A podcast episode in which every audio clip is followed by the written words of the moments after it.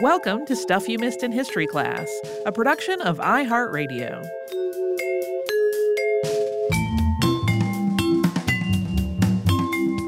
Happy Friday. Welcome to our Friday casual behind the scenes. I'm Hooray! I'm Tracy V. Wilson. I'm Holly Fry. Excited it's Friday. yeah, it, it is it is Friday in uh in the day that this is episode that this episode is coming out. We're in a little unusual situation in this particular Friday behind the scenes. Um, which is that the the thing that we are going to talk about in the second half of this week's behind the scene as a, at this moment is a total mystery uh, because we haven't recorded it yet or figured out what it's going to be about. Yeah, we will. Um, so in in five minutes or so, uh, you will know more than we know currently about at the moment we're recording this. Holly, um, did you ever take home ec? you know I did not. Yeah, I know because you told me, and then we saved this conversation for now. So I'm about to learn along with you all, list- listeners. Okay, so um, I grew up in a very sewing family, Mm-hmm. and my mom was an assertive woman. Um, and I had watched my two older sisters. My um, my siblings are older than me by a significant amount. They're all clumped together, and then I'm like the second marriage baby. And so I had watched my older sisters take home ec, which often resulted in my mother marching down to the school to yell at the teachers about the stupid things they were teaching her children, how they wasted fabric, how they didn't know how to bake bread, etc. And so when it came time for me in junior high to decide whether or not I wanted to take home ec as an elective, there was a brief but very clear conversation with my father of please don't put the family through this again. Oh goodness.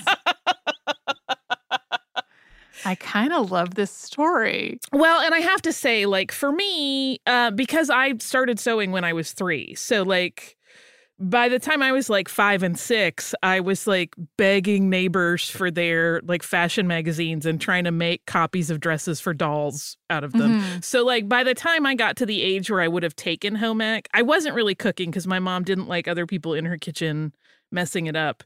But I was already sewing way past what they were going to teach me Oh sure. in their like make a pillow that looks like a computer like that was not gonna do anyway so i kind of like even potential skirmishes aside if i actually looked at the coursework i was like this is not interesting to me anyway um yeah. but yes it was a please save us all the trouble of having to um talk down your mother and potentially school administrators from a fight Sure, sure. I also did not take home ec because I also grew up in a in a sewing household.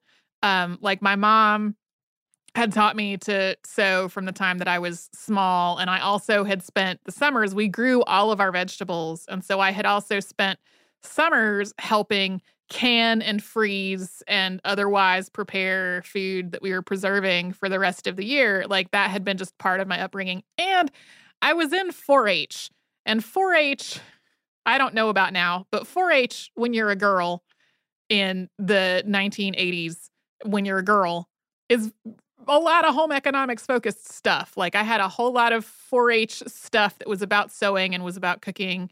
Um, and I took a lot of courses that were uh, part of the whole 4 H experience through the Agricultural Extension Service that we talked about in the episode.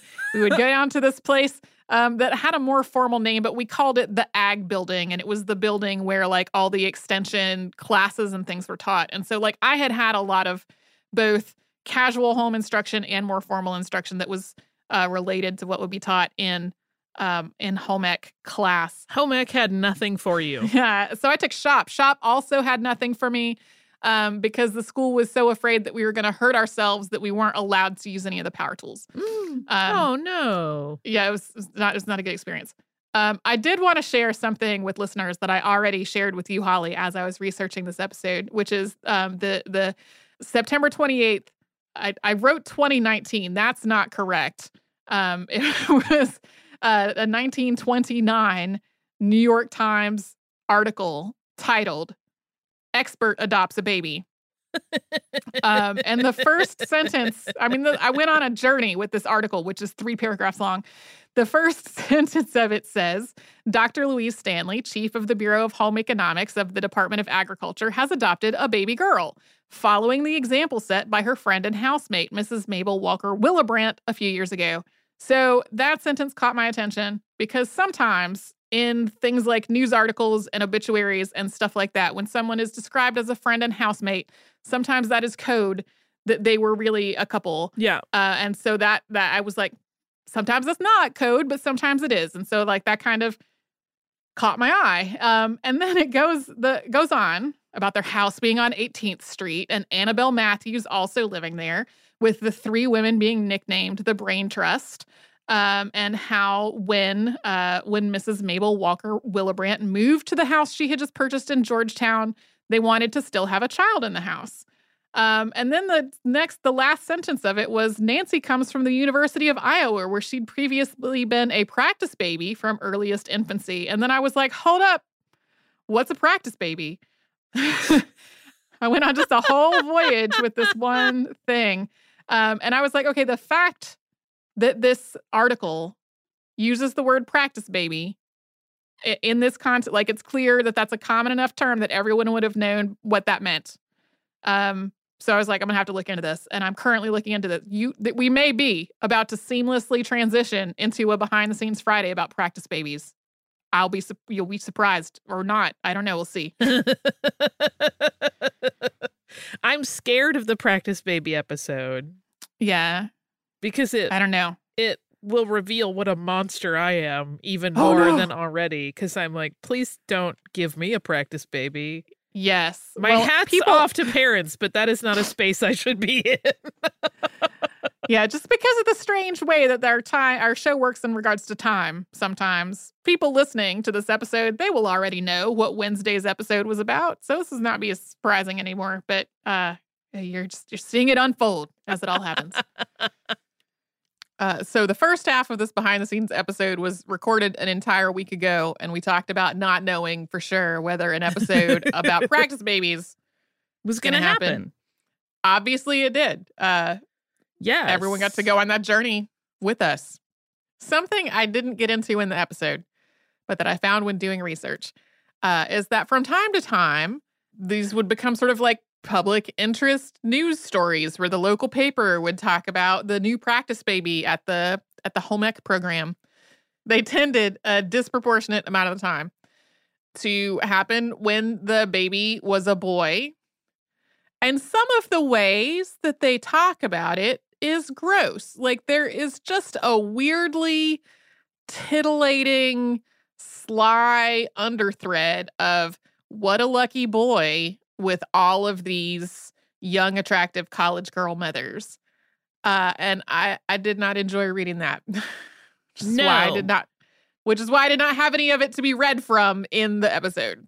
I mean, that still happens. Yeah. All the time. Like, have you ever been at like a big group gathering or like I don't know, a shower or something. I don't go to many showers because I'm kind of a monster, but um, where there's like a, a predominantly women group and someone has a small child that is a boy. And they mm-hmm. do the same language happens about, oh, he's going to be a ladies' man and he loves having yeah. a. It's like, what are you talking about? He's a kid. He's a baby. yeah. And I, I've definitely had friends um, who have talked about the way other people talk to and about their babies um, and are like, no, he is not flirting with you. He is a baby. Like, he is a child who is fascinated by strangers. yeah. Um, another thing that we did not really get into is that like I absolutely understand how how people can find the whole idea of this as just innately horrifying um, and and have concerns about whether being cared for by so many different people who were students was harmful. Um, but a lot of the research that was being done into uh, into mothering and parenting at the time, like a lot of it, there were there were valid results that still hold up today. But a lot of this is also time when research was being done that was used to suggest that um, basically anybody who was not neurotypical in some way that it was because their mother had done it wrong. Right. Um, like this was the same window of time when there was a lot of discussion that like autism was caused by bad mothering, and there's just so much to unpack with that kind of sentiment. Um, like it's, it's ableist for one thing, it's ableist and it's sexist at the same time. But that kind of mindset was informing all of this concern. And so, yeah, the, the things that I was the most horrified in all of this was uh, the part where the part where children were in deprived circumstances where they had anemia and rickets and were not being cared for. That to me was a lot more horrifying than the idea um, of being cared for by 16 women in sequence over a period of weeks. Right, with like supervision involved. Yeah, yeah. So there is some continuity to it, which we didn't really talk about a whole lot, right? Like they're they're non-continuous people, but presumably if there is one proctor, supervisor, whatever involved in the process, there is a degree of consistency. Yeah, yeah. And and I we didn't really get into this this part of it either, but in some of the things that I read that were like manuals about starting practice baby programs or uh, or discussions of how the programs worked. Like the person who was considered to be ultimately responsible for the care and well being and safety of the baby was not a student. It was the faculty advisor that was part of this whole process. Right. Um, and then uh, it also made me think about um, all of the ways that people learn by practicing on actual living human beings. Uh, like I, I used to do when I lived in Atlanta. My primary care doctor was at a teaching facility that was part of Emory's um, residency program Mhm. for uh, for primary care doctors. So I had so many different normal but also uncomfortable and invasive uh, exams. Like I had a number of PAP exams by people who were students. and one case, by a student who I'm not sure had ever held a speculum. Um, and like that's it's sort of part of how learning works. Uh, and I guess the difference between that and and practice babies was like I consented to being um, examined by students, and and babies are babies and cannot give consent. Right. You And had agency who- in that whole Yeah. process. So anyway, like I I, I absolutely understand how how uh how many feelings this brings up with people. Oh yeah. But the the things I was angriest about were the the things that were about um, babies being forcibly uh, separated from their parents because their parents weren't married, and Right. uh, and and institutions where they were not getting sufficient care and love. Yeah. It puts me in mind a little bit. And again, I am not a parent nor an expert in child rearing, but there was a while back when we were still, uh, you and I were both working at How Stuff Works in an editorial capacity for the articles that were going on the website. And I was co editing um a bunch of articles that were about parenting styles and there Mhm. was one that really stood out to me because this was kind of at the time when a bunch of different parenting styles were commonly being discussed, argued over, etc. in the news, like whether being a tiger mom or being an attachment parent or blah blah blah, any of those various sort of parenting trends were worthwhile or not. And there was one particular um piece of research that had come up in an article I was co-editing where their summation was kind of like really as long as the parent loves the kid that's kind of the determinant of Yeah. success um, Yeah. and so if a child is getting love they're probably going to be okay even though there may be variations and some may respond to different situations better than others but like overall everybody has some neuroses and like the, right. it was kind of like the best you can hope for is that a kid is loved and cared for. And I was like, oh, that's a very simplified way to put it, but it it makes all the sense in the world. Yeah. Yeah. So anyway, that's some uh complicated social history. Somebody uh, I was talking about this on on Twitter and how some of the very horrified articles that I had read that were, you know, written within the last few years and were for, you know, just a general audience um had had taken an, an a horrified and kind of angry tone about it from the start. And some of them were like, and no one ever researched any- how many of these children came out. And uh, like, that's not actually true. Um, we talked about some of the research that was done and I was I was tweeting about that and somebody asked me like were these kids okay? like, and I was like, yeah, that's, it really seems like most of them were not harmed. And probably it was a better situation than they had been in. Um, and it reminds me of the uh, the incubator babies, which we which I mentioned at the top, because people would be horrified today if you were like, we're going to have these babies in incubators at a carnival sideshow. Right. But at the time, that probably saved their lives.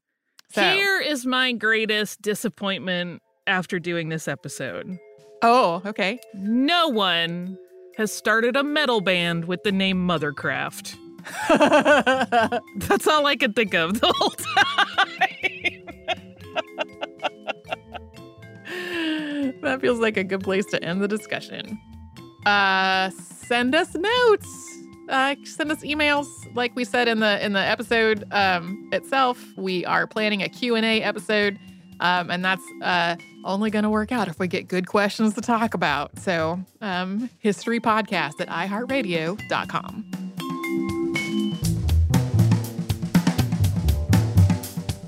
Stuff You Missed in History Class is a production of iHeartRadio. For more podcasts from iHeartRadio, visit the iHeartRadio app, Apple Podcasts, or wherever you listen to your favorite shows.